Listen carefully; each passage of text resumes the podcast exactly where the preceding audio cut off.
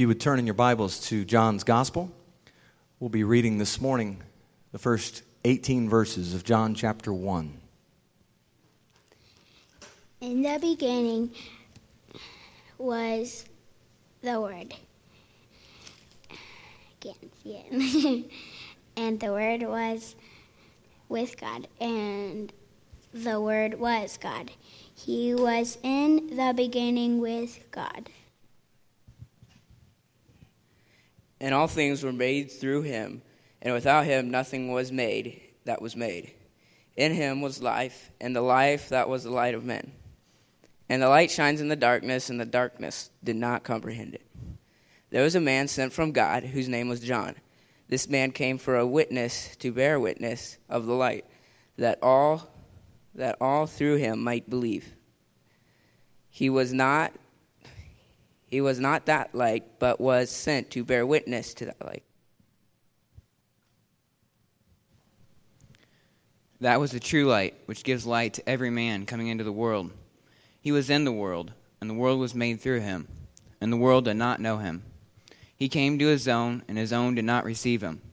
But as many as received him, to them he gave the right to become children of God, to those who believe in his name, who are born not of blood, nor of the will of the flesh, nor of the will of man, but of God.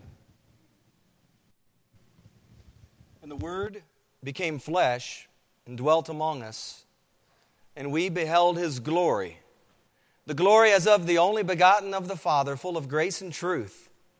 John bore witness of him and cried out, saying, This was he of whom I said, He who comes after me is preferred before me, for he was before me. And of his fullness we have all received, and grace for grace. For the law was given through Moses, but grace and truth came through Jesus Christ. No one has seen God at any time. The only begotten Son, who is in the bosom of the Father, he has declared him. You may be seated.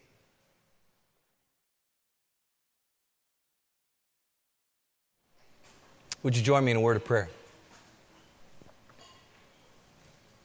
Father in heaven, we thank you this morning for revealing yourself to us by sending Jesus. The Word tells us that at various times and in various ways you spoke in times past to the fathers by the prophets. Yet in these last days you have spoken to us through your only begotten Son, whom you have appointed heir of all things, through whom also he made the worlds. The Son whom you sent was the brightness of your glory and the express image of you, God. We praise you for that. We thank you this morning for showing us who you are. May we never forget as we read the pages of Scripture that in this Holy One of God dwells all the fullness of the Godhead bodily. Fully God, He was, and yet He was also fully man. Open our eyes, I pray, Father, to see these truths as we read your word. And may we rejoice in knowing that Jesus stands as the qualified mediator between God and man. Open to us, I pray, your word this morning, that we might fully understand what you would desire for us to know. Shine your penetrating light deep into our hearts and conform us and chisel us. Do whatever it takes, Lord, we pray this morning,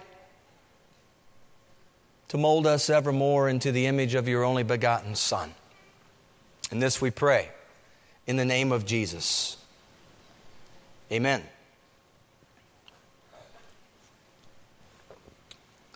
We are week four in a five week series on the Advent, on the anticipation and the arrival of Christ.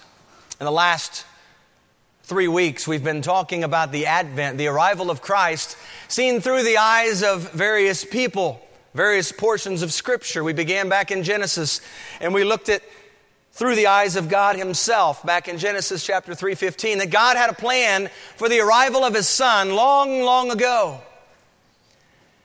We then spoke of Isaiah the prophet, and then last week spoke of Micah the prophet. and saw through their eyes as the Holy Spirit gave them words to speak, what they had to share, their perspective, their unique look on this arrival of Jesus Christ. Today we are in the New Testament. And today I'd like to have us look at the Advent through the eyes of the one who came Christ Himself. Micah prophesied that this ruler would come and he would arrive in Bethlehem, Ephrathah. And this ruler would stand to shepherd, to feed his flock in the strength of the Lord, in the majesty of the name of the Lord is God. And you know, as we read the Gospels, Matthew, Mark, Luke, and John, we see that Matthew and Luke provide a pretty distinct and clear perspective of Christ's birth. Mark's gospel begins through the lens of John the Baptist. Each of the four gospels contributes to the overall picture of who Jesus is, what Jesus did, and each of them tells us much of why he came from heaven to earth. But there's something, church, that's unique about John's gospel. Something that stands out from the synoptics Matthew, Mark, and Luke. And through John's gospel, I'd like to turn your attention once again to the advent of Christ, his arrival, his purpose for coming down to be Emmanuel, God with us. And as we find ourselves in John's gospel, perhaps you're inclined to ask the question or wonder about a message on the Advent from John's gospel. After all, he mentions nothing as specific as does Matthew and Luke in terms of the birth narrative. But as we see here, and one of the reasons I wanted to read these first 18 verses up front, this is the prologue to John's gospel. Very unique introduction into this gospel. I wanted to read these verses to begin because they are foundational in many ways, not simply to the Gospel of John, but for the whole of Scripture. These words are important, significant words for all of Scripture, words for us to hear, words for us to know and to understand. These first 18 verses establish who this Jesus is light. The themes of light and life come forth here. Grace and truth, full of glory. These first 18 verses tell us where he came from. He was with the Father. Where he had been, he was here on earth. Where he currently was, he was with the Father. Where he is going to be, he's going to come back. We see that throughout the course of John's Gospel. These verses capture the wonderful truths of Christ's twofold nature fully God fully man. They established the purpose for John the Baptist, the arrival of John. There was a man sent from God whose name was John, and he came not as the light, but to bear witness unto the light.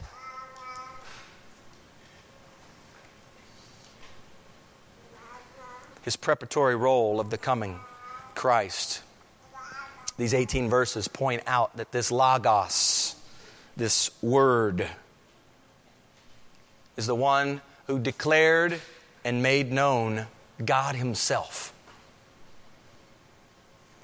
Those first three verses in the beginning was the Word, and the Word was with God, and the Word was God. Do not be so familiar with those words that you miss what it says. I think we've become familiar with these words. We've lost the impact of these words. In the beginning was the Word. He was in the beginning with God. All things were made through him, and without him nothing was made that was made. You see, that phrase, in the beginning, would be a reminder for his Jewish listener of Genesis 1, verse 1. In the beginning, what happened? God created the heavens and the earth. The phrase also might be a reminder to you of John's first epistle. In 1 John chapter 1, he says, That which was from the beginning, which we have heard, which we have seen with our eyes, which we've looked upon, our hands have handled concerning the word of life. Now, the in the beginning from Genesis 1 takes you back to the beginning of creation. That which was from the beginning in 1 John chapter 1 takes you back to the start of Jesus' ministry on earth. How do I know? Because John, as he's writing the epistle, says it's this one that we had opportunity to see, to look upon, to handle. From the start of his ministry, from the beginning of our time with him. But John's gospel presents a, another unique look at this phrase, in the beginning. He's addressing, I believe, a third way of viewing this phrase, in the beginning. He's speaking of the time even before creation. Before, in the beginning, God created, there's in the beginning was the Word, and the Word was with God, and the Word was God. What is John doing here? And what are the implications for us as we look to the advent of Christ? You see, I want you to know this right up front. John is establishing the identity of Jesus Christ. Church, we must be clear in these days that we live on identifying who this Jesus of the Bible is. John is very clear. Very clear, not only in these first 18 verses, but if you read the entirety of John's gospel, you cannot miss. Over and over and over again, he is putting forth to his listener the identification of Jesus.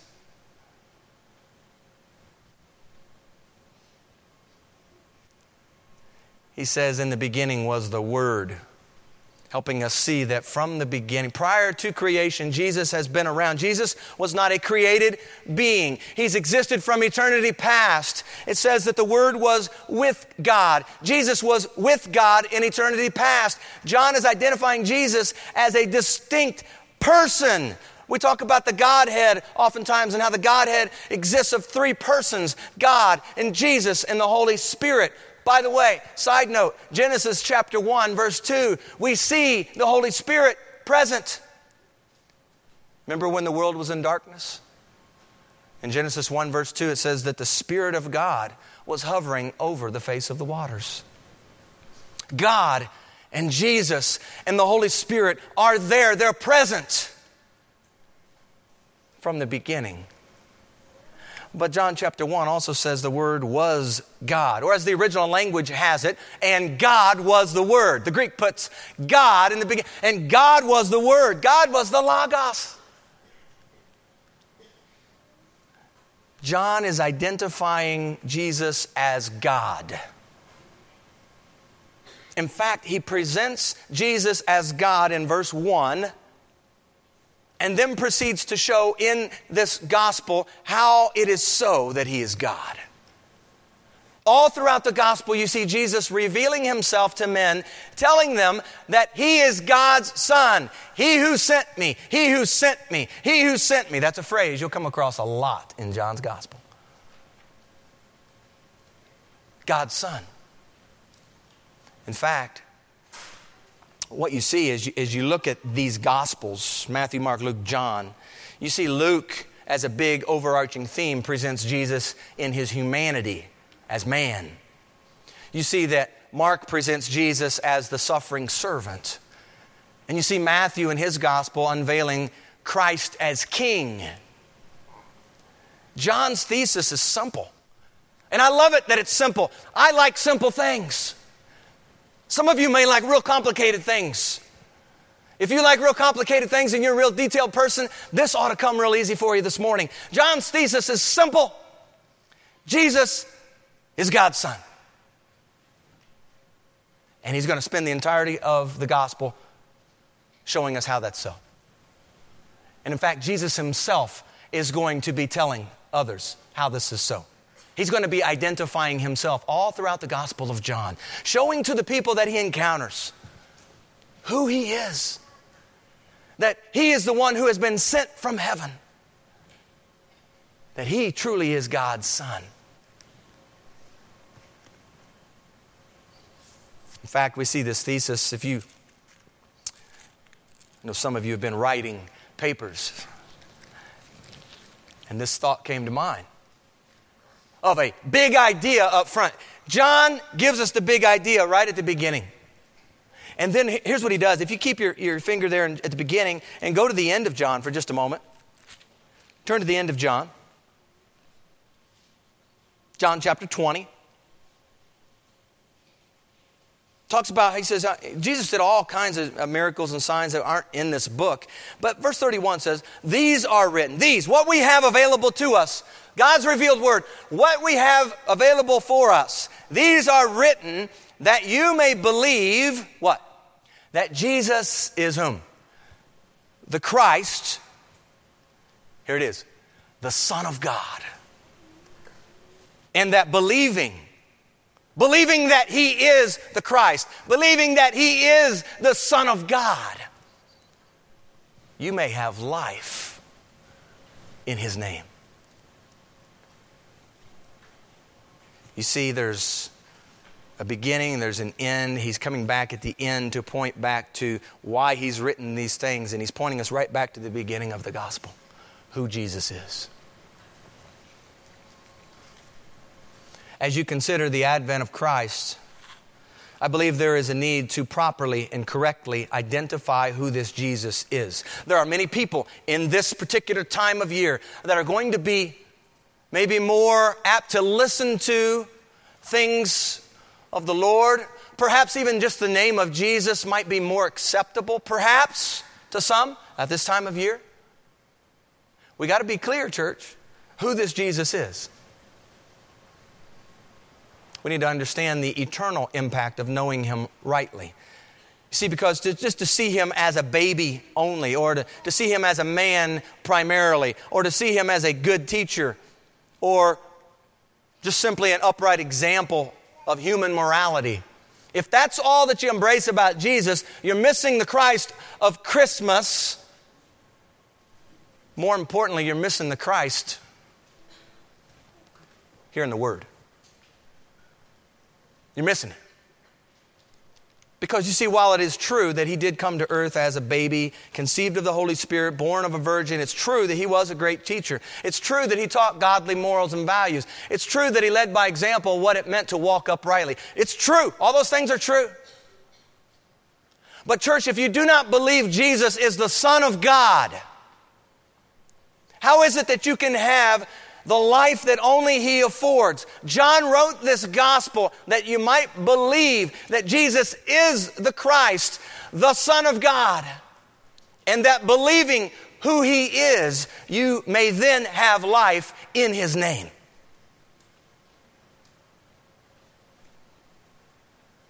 Jesus, then, the Word of life the Logos. You know, the Greeks had a philosophical understanding of the Logos.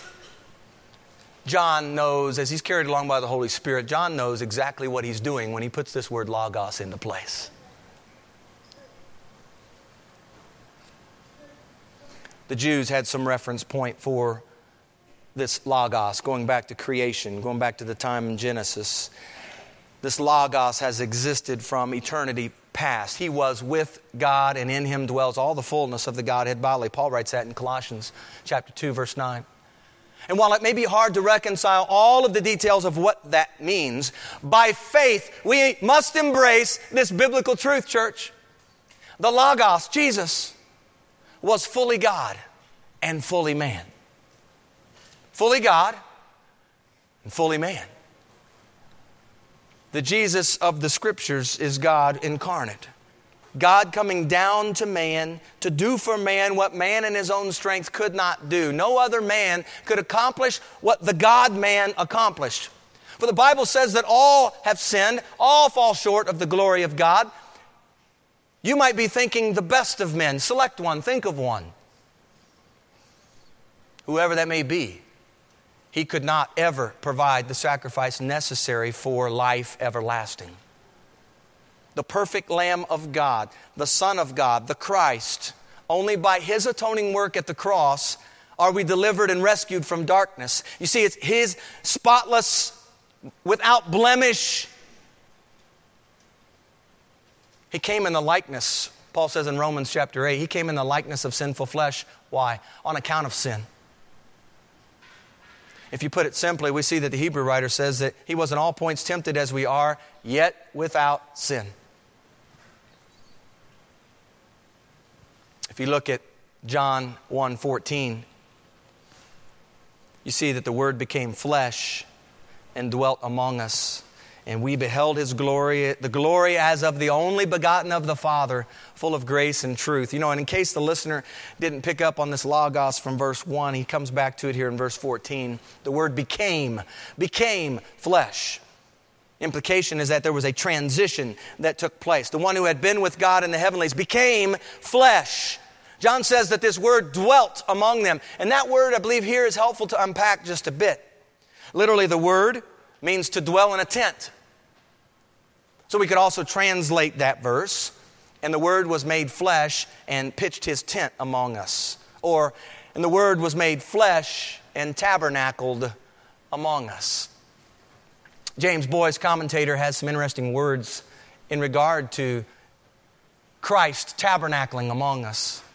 He says that the tabernacle for the people of God was the center of their worship and the most important single object in their camp. Everything about the tabernacle, its dimensions, its furnishings, colors, functions, and arrangement, it was designed to communicate spiritual truth. So hence many of the functions of the tabernacle, they were previews of the functions Jesus Christ would fulfill when he eventually tabernacled, pitched his tent among us.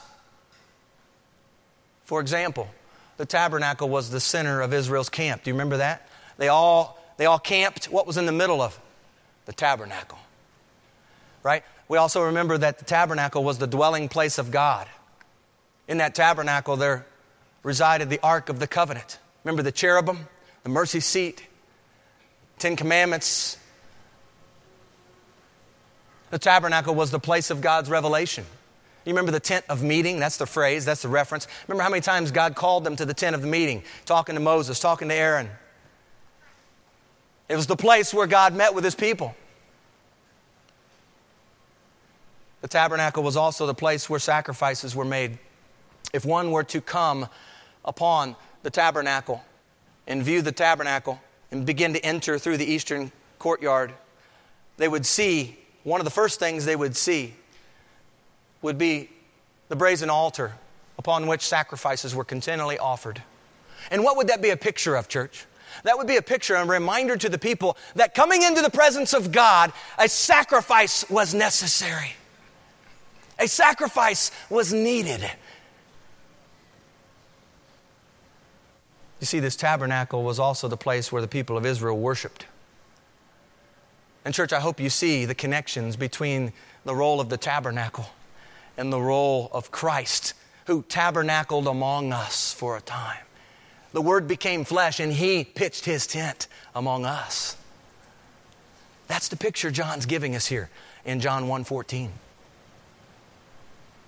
One other verse I'd like to highlight up front from these first 18 verses comes from verse 18. No one has seen God at any time. The only begotten Son who is in the bosom of the Father, He has declared him. In the original language, the word he is actually a demonstrative pronoun. You might say, well, what's that big deal? A demonstrative, this one. John is saying, this one. This one. Jesus, the Logos. This one, he's pointing him out. This one declared the Father. It's wonderful language.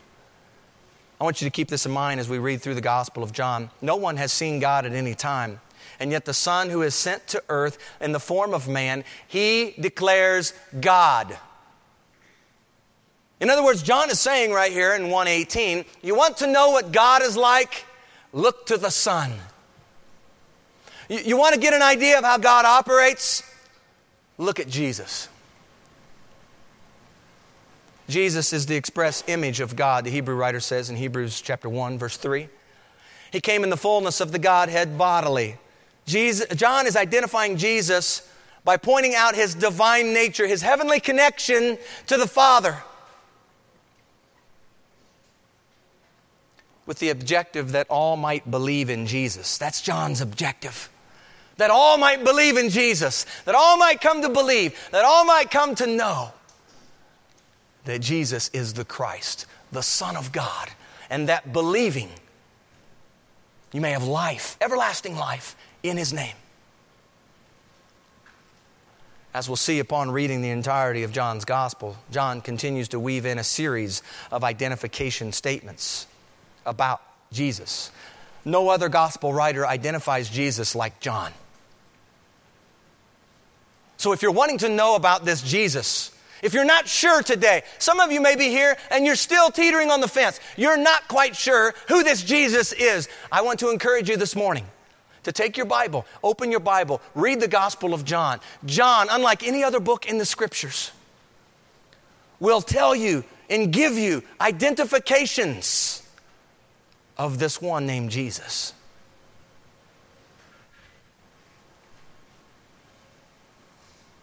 I'd like to give you, in the time we have remaining, John's unique identification statements of Jesus scattered throughout. We'll briefly read the identification statement. We'll provide just a short snippet of context for understanding. We'll show how each identification statement connects to the advent of Christ. You see, when Jesus identifies himself, in John, he is also making a claim, some more exclusive than others. But the identification statements, the ID statements, solidify his position as the Christ, the Son of God. John chapter 20, verse 31. The Christ, the Son of God. So let's look at them. Here we go. Identification statement number one I am the bread of life. I am the bread of life. John chapter 6. You can turn in your Bibles to John chapter 6. If you have your Bibles, you can turn to these as we go. John chapter 6. We're not going to spend a great deal of time in any one of them, but we are going to go through them. John 6, 33, starting in verse 33. For the bread of God, Jesus says, is he who comes down from heaven and gives life to the world. Then they said to him, Lord, give us this bread always. Oh, it sounded like a great idea to the people. Jesus said to them, I am the bread of life. He who comes to me shall never hunger, and he who believes in me shall never thirst. Now, the context here is that Jesus has just fed the 5,000, and he's appeared to his disciples walking on the sea. Remember that? The crowds at the time were seeking Jesus. That's verse 24, chapter 6. They were seeking Jesus. They were trying to find Jesus. And when they finally catch up to Jesus, Jesus identifies their motive in seeking him. Verse 26, he says, You seek me not because you saw the signs, but because you ate and you were full. In other words, you're coming to see me because you got your belly full the last time you saw me.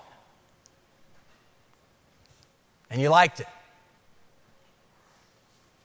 Jesus exposes their motive, and then he exhorts them to seek him for a greater purpose.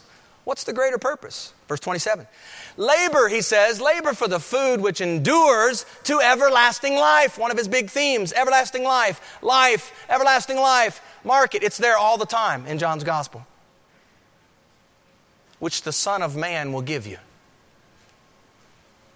The people asked Jesus for a sign, which I find kind of interesting because he just fed 5,000 with a few fish and, I mean, come on, people.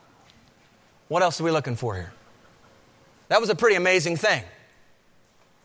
And yet they're asking for a sign. They follow that up with some history lesson, which I'm, I always marvel when I see the people are trying to inform Jesus about something. you ever think about that? You know, they're trying to give him like a history lesson on, you know, our fathers, they, and he knows all about it. But he corrects their understanding here in the context. Jesus says that his father sent him to be the true bread. The bread that fell from heaven when Moses was around was temporary. And besides, he says, the people ate of this bread and they died. Jesus says it didn't have any lasting effect on them.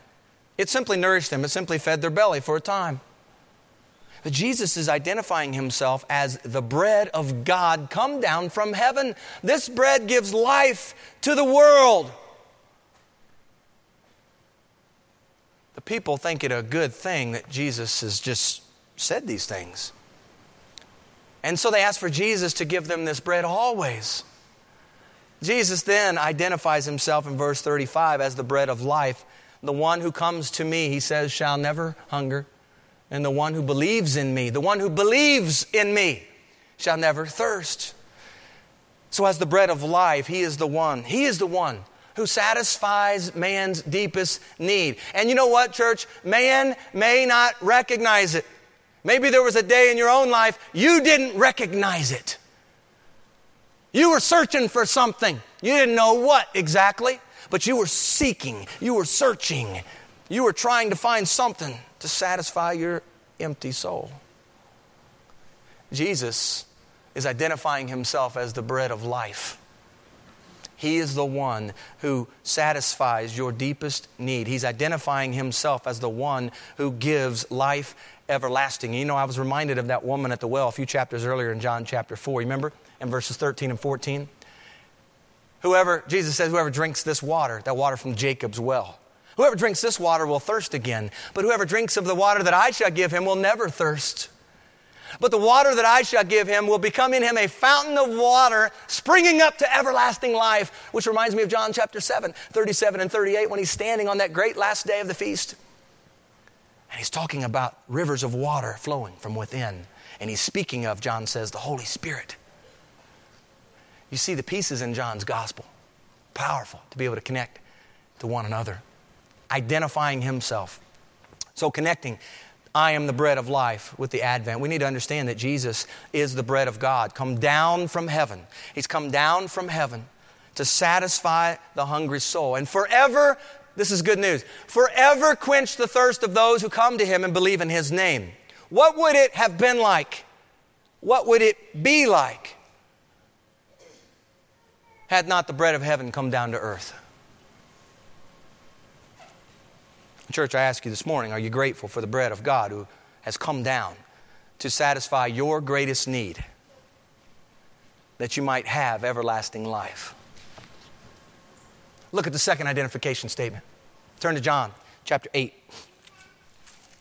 I am the light of the world. John 8, verse 12 I am the light of the world. He who follows me shall not walk in darkness, but have the light of life. Context it's early in the morning. Jesus, once again, is in the temple and he's teaching, and people have gathered to hear him teach. And at about that time, scribes and Pharisees show up, and they make a big scene. Jesus is interrupted in his teaching, no doubt, as the religious leaders bring in this woman before Jesus, this woman who allegedly had been caught in the act of adultery. Adultery, just a reminder, was the seventh commandment you shall not commit adultery. One of the Ten Commandments of the law of Moses. According to Leviticus 20, verse 10, both the adulterer and the adulteress were to be killed. They were deserving of death.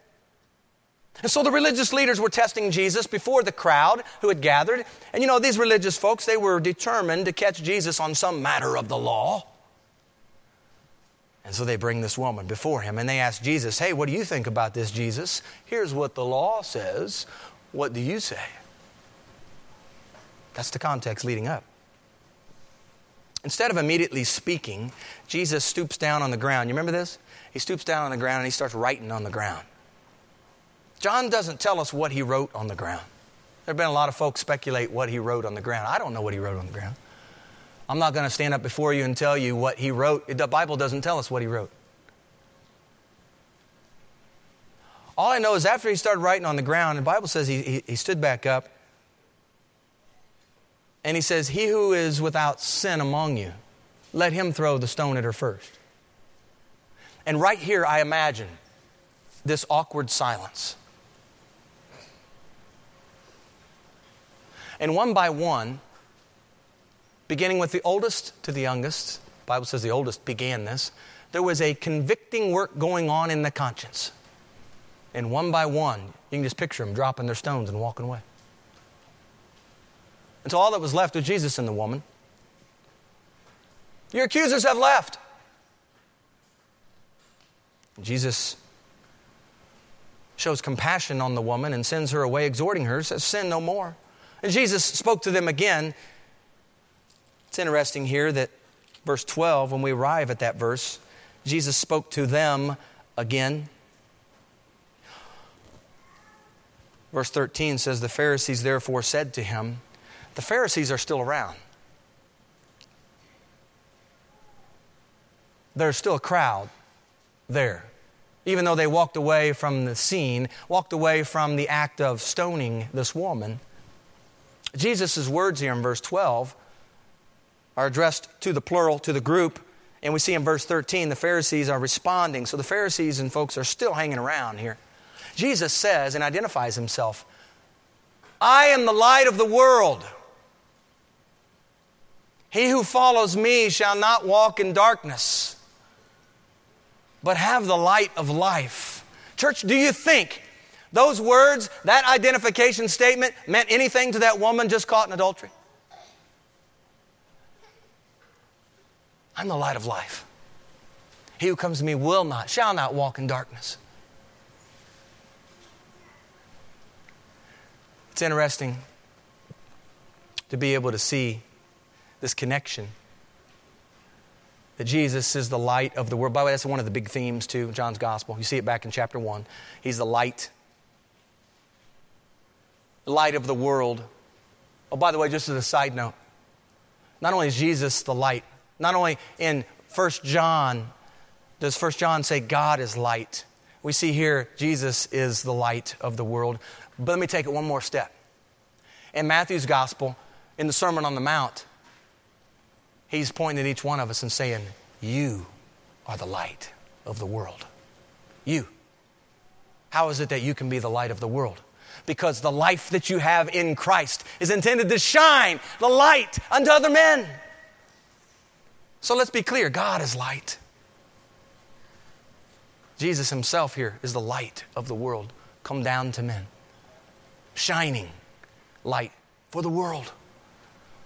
And as his children, as his followers, you and I are intended to be light to others. You see, Jesus came for the sick, he came for the hurting, he came for the blind, he came to set captives free. I believe he came also for this woman right here in John chapter 8.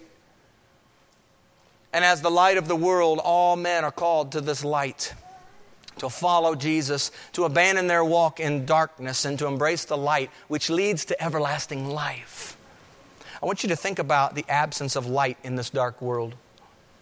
If Jesus had never come down to earth, where would this world find itself?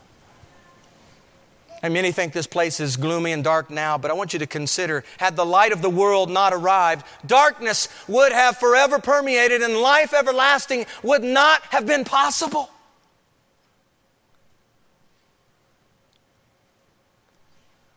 Identification statement number three. Turn to John 10, starting in verse 7. I am the door. I am the door. Jesus said to them again, Most assuredly I say to you, I am the door of the sheep.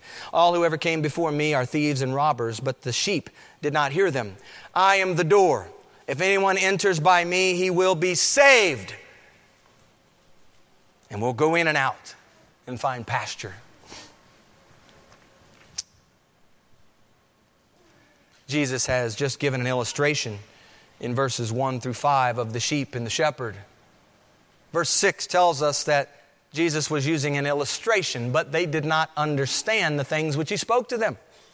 So, beginning in verse 7, he reveals clearly the point of the illustration. He says, I am the door of the sheep. If anyone enters by me,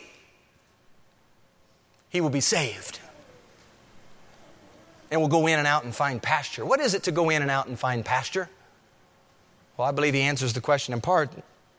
In verse 10, at the end of verse 10, he says, I have come that they may have life, and that they may have it more abundantly. Do you know there are many people today who believe that saying yes to Jesus, believing receiving Jesus into their life, do you, do you know there are people who think that they're just going to be boxed in, they're just not, not going to have any fun? It all depends on the definition of fun, right? Uh, it's just Jesus is squashing all their fun. bunch of rules, bunch of things not to do. You know what? I'd point them to John chapter 10, and I'd let them know, John chapter 10, Jesus is the door, and the one who enters in by me, Jesus says, will be saved. And here's what else is going to happen. He's going to be able to go in and out and find pasture. What's that mean? He's going to have life, abundant life. That doesn't sound too restrictive to me. It sounds like a really good thing. Sounds like something that I would desire to be able to go in and out. He's the door.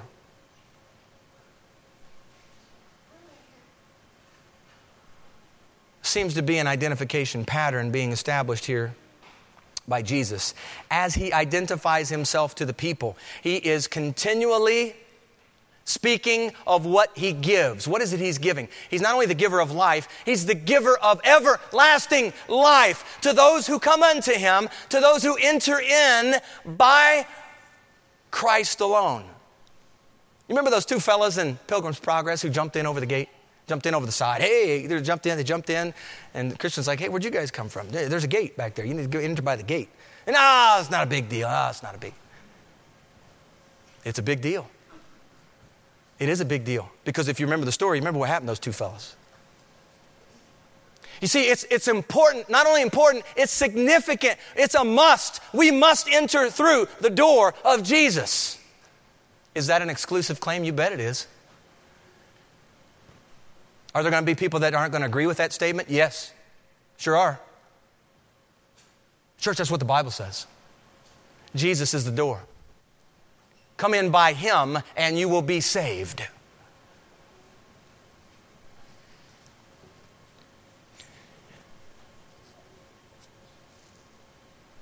He's not one of many doors, He's the door. When we connect that with the Advent, we see that Jesus came to earth to provide this door of salvation. Had, had Jesus not arrived to be the door, to be the way, as we'll talk about in just a moment, you'd, you'd have no place to go for life. You, you would have remained in your sins. You see, Jesus is the door as identifying himself as the door, he is your entry point for being saved. That door of salvation is accessed only through the person of Jesus the Christ, the Son of God. You know, I was reminded of this and thinking about Noah and the ark. You remember that big door that was closed? God said it was time. Been a hundred years in the making. They made this ark, Noah and his sons, and God's it was time. Boom, doors closed. And you can just picture those on the outside of the door. Rains came. We know a little bit about rain here lately, don't we? I was thinking about the flood this week.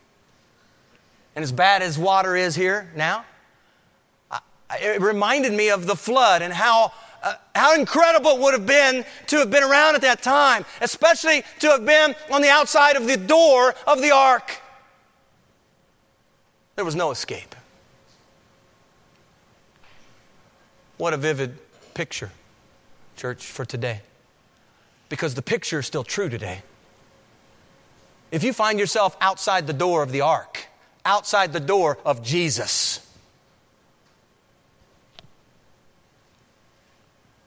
You too, just like the people back in Noah's day, will perish.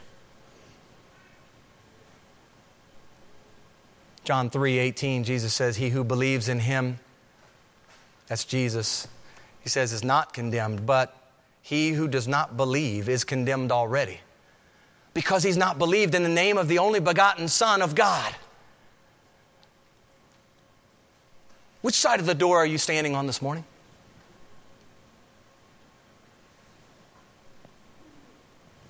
Identification number four I am the Good Shepherd. Same chapter, chapter 10, verse 11, verse 14 I am the Good Shepherd. The Good Shepherd gives life for his sheep. Verse 14 I am the Good Shepherd, and I know my sheep and am known by my own. Context here comes right on the heels of his identification as the door. He identifies himself as a shepherd who does two things. I want you to see these. He does two things primarily. First, he gives life for the sheep. He gives his life for the sheep. And the second thing he does is that he knows his sheep and is known by them. Psalm 23, verse 1 says that the Lord is my shepherd, I shall not want.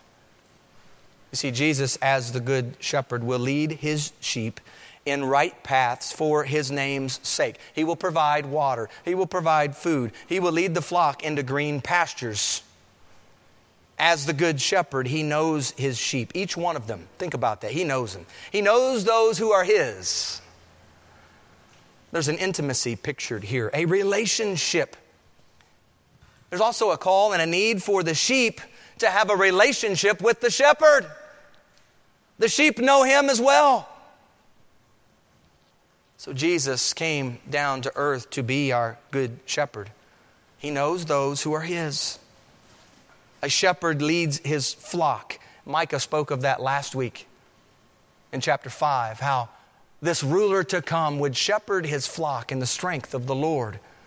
You see, Jesus came not only to be the door to salvation, but to serve as a suffering shepherd the one who was led as a lamb to the slaughter, and as a sheep before its shearers is silent, so he opened not his mouth. That's what Isaiah 53, verse 7 says.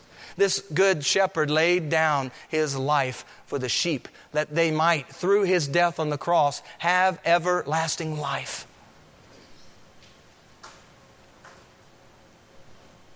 Identification number five I am the resurrection and the life. Turn to John 11. Read verses 25 and 26. I am the resurrection and the life. He who believes in me, though he may die, he shall live. Praise the Lord for that. And whoever lives and believes in me shall never die. Context Jesus has arrived on the scene in Bethany, and news has reached his ears that Lazarus is asleep. Remember that? He's asleep. He's dead. His disciples think he's just sleeping. He's sick, but he's dead.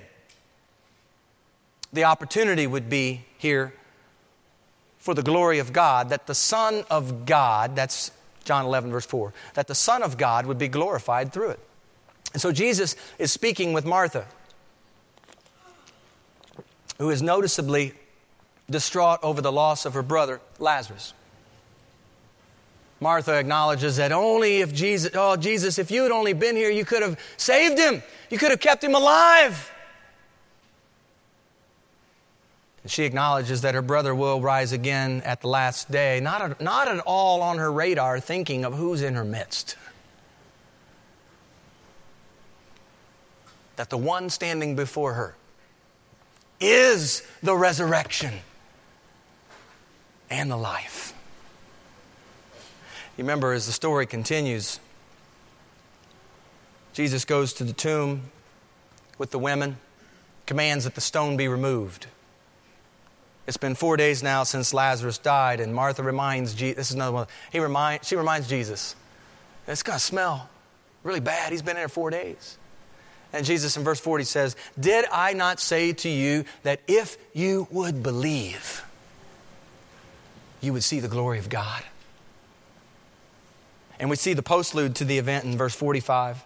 Many of the Jews who had come to Mary and had seen the things Jesus did, what happened? They believed in him. There were some other things that happened as a postlude, but I want to point that out. They believed in him. You see, the connect with the advent here, Jesus came down to earth. He raised Lazarus back to life. In fact, Jesus, in his time on earth, he raised a few others back to life as well. But the greatest of these resurrection events was the day when, lying in a tomb, Christ Himself found Himself in the tomb, dead. And on that third day, God raised Him back to life, raised Him from the grave. That tomb that once held His body was empty. Praise the Lord. Because he lives, we can face tomorrow, right? The hymn writer says that. Because he lives, all fear is gone. You see, as the resurrection, Jesus conquered what Paul says that sting of death that for so long had held people captive. Death used to be a hopeless situation. But death now is filled with hope for the one who comes to Jesus, the Christ, the Son of God, the resurrection, and He's also the life, life everlasting. Many who witnessed the miracle of raising Lazarus believed in Jesus, and from that point on, they, as John says in John chapter 5, they crossed over from death to life. His coming to earth, taking on the likeness of man, dying for sinful man, taking upon himself the sin of the world, and then being raised to new life as the resurrection and life. He provides hope for what is yet to come. Hope. I enjoy what Paul says in Philippians 1:21, for to me to live is what? Christ. To die is what? Gain. There's no fear in death because of what Christ has done, because of Him coming down, because of Him living and dying on the cross, and because three days later He was raised. He truly is the resurrection. And there's hope. Look at number six identification statement. I am the way, the truth, and the life. John 14. John 14, verse 6. No one comes to the Father except through me. Context here Jesus is about to go to the cross. He's been speaking of his disciples about where he's going and that he's coming back to take them to be with him. He says in verse 3 of chapter 14, I will come again and receive you to myself. In verse 4, Jesus says that where I go, you know, and the way that you know. Thomas then asks a question, verse 5 Lord, we do not know where you're going, and how can we know the way? Takes us to verse 6, the familiar verse that many of us here know. I am the way, the truth, and the life. No one comes to the Father except through me. You see, Jesus came down to earth to serve as the way to the Father. Out of all his identification statements that we're covering here this morning in John's Gospel, this one, I believe, very well may be the most exclusive statement of all of them. I am the way. I am the truth. I am the life. No man comes to the Father except through me, Jesus says. Those are fighting words in our culture today. Do you know that? Battle lines are drawn to dispute those very words. Many do not believe that Jesus alone is the way to God the Father. Many believe there are options to God. I had one young man who's in a hospital room who's dying, and I remember having a conversation with him about this very thing. And I remember hearing what he had to say. I'll never forget it. He likened going to God, being with God the Father, he likened that and the path to get there as a, he, he pictured a bike wheel. Those of you that, that uh, picture a wheel on a bike, and you know those spokes? They all lead to the center of the, the wheel. He said it's like, you know, all those spokes, they all go to the, it, there's a lot of different ways. That's how he described it. Here's a dying man, and this is what he's breathing out. And I don't know how many more days he had after I left the hospital to visit him. But that was his concept. That was his understanding of how to get to the Father. a lot of different ways. I want to tell you this morning, church, there are not a lot of different ways. There is one way. There's one way to get to the Father, and that is through, by faith, through Jesus Christ. The Christ, the Son of God. That's, I'm using John's words, John 20, verse 31. Believing in Him. John 1, verse 12, believing and receiving this Christ, the Son of God. And believing in Him, you may have life in His name. That's how you get to the Father, through Jesus.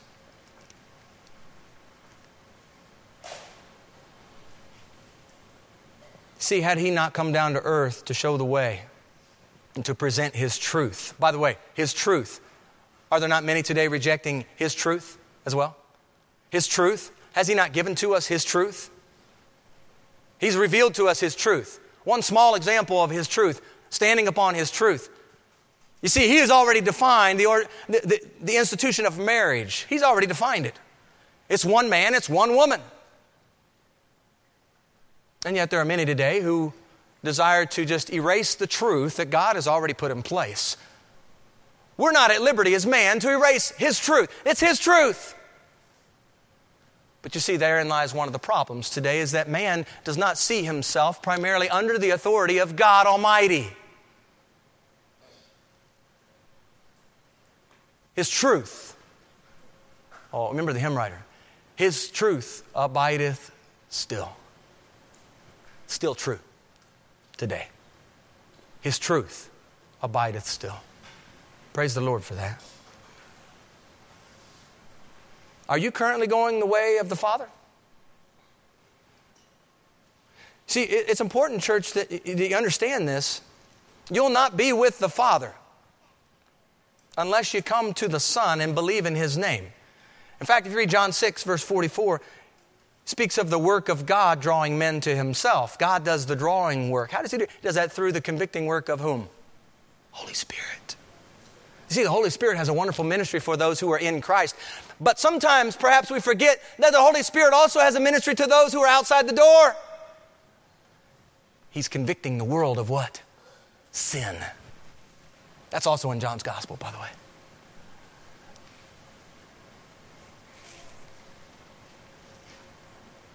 Believe on the Lord Jesus Christ and know with certainty. You can know with certainty today where you're going. Oh, what a joy to know where you're going. Thomas didn't quite get it and understand it, and Jesus identified himself as the way, as the path, as the road. I'm the way. That's how you get to the Father through Christ. Look at the final one in verse chapter 15. I am the vine. I am the vine, you are the branches. He who abides in me and I in him bears much fruit, for without me you can do nothing. Context here, Jesus again is speaking before the cross. He's about to go the way of the cross. He's addressing his disciples about the importance of bearing much fruit. In fact, fruit bearing would be evidence that they are disciples of Jesus. Church, do you know that the same is still true today?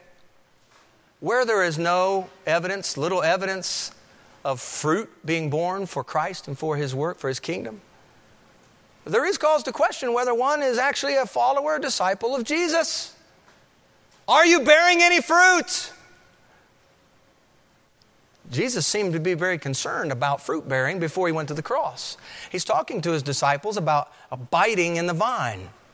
And he's, he's pretty clear on how fruit bearing happens. Abide in the vine.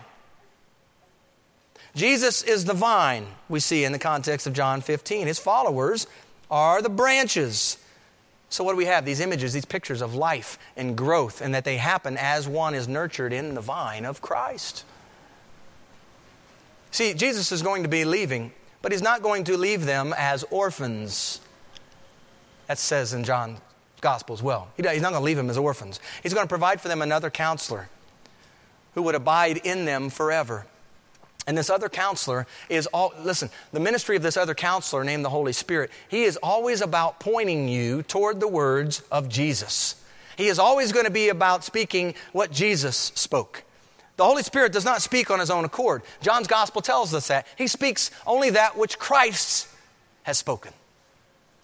It's interesting that the Holy Spirit points to Jesus and that Jesus, during his time here on earth, who was he always pointing to? His Father the one who sent him. The words I speak to you, I speak to you. Father has given me these words to speak to you. All I speak is come from the Father. You see, Jesus came down to earth to sanctify, to cleanse, to prune. Some of us don't like pruning. Maybe you like to prune some of your plants and trees and what have you, but you may not like the pruning that God does in you be assured that the pruning, any pruning He's doing in you, is a good thing. Because the, the purpose behind the pruning is that you would bear much fruit for Him. Fruit bearing only comes through an abiding in Christ. That reminds me of the union that we have in Christ Jesus. You can do nothing of kingdom significance without a relationship with Jesus Christ, the Son of God, without receiving Him as Lord of your life, without believing in His name.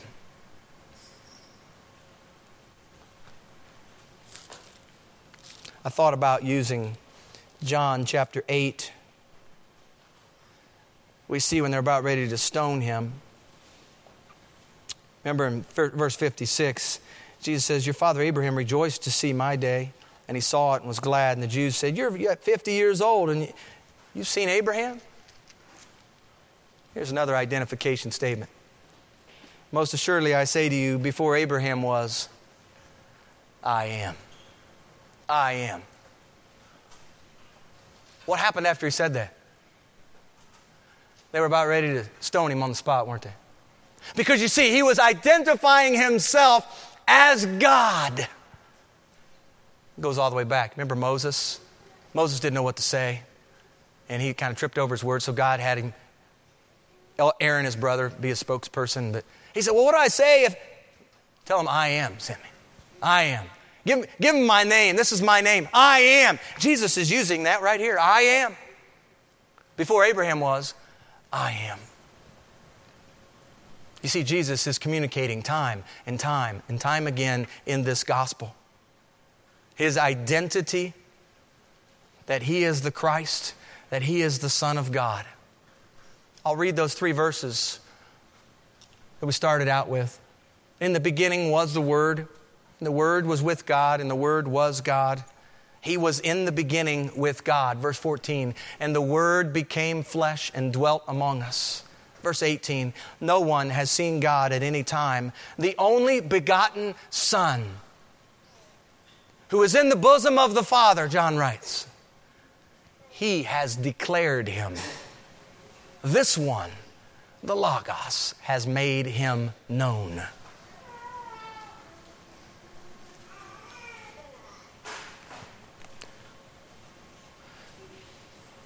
Church, it's always important to ask the so what question at the end. So what?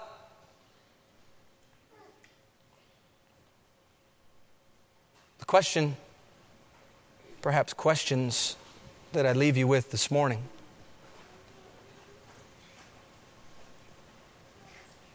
Do you believe that Jesus is the Christ, the Son of God?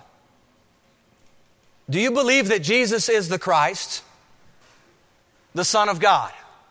And do you believe that in knowing who He is, the Christ, the Son of God, that life everlasting you have in His name? Life everlasting. Life everlasting begins now. It's not something you have to wait for. He's the one who is the giver of life everlasting. And in giving you life everlasting, you have been given also this Spirit who dwells within you, this Spirit who gives you the ability to love, the ability to have peace in the midst of storm, joy in the midst of your trials. We'll talk about that in a few weeks. And you list all that fruit of the Holy Spirit in Galatians chapter 5. That fruit of the Spirit comes as a result of knowing who this Jesus is that we're speaking of this morning of knowing the way.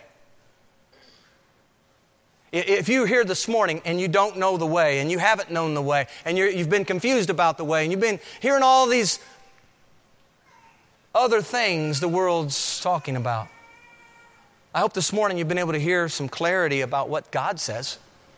Here's what His Word says about how you can be sure, about how you can know and Jesus has identified himself. And I encourage you, even after today, you can do it as an individual. Perhaps you can do it, dads, lead your family in this and just go through the Gospel of John and go through some of these identification statements. Let's be clear as a church who Jesus is.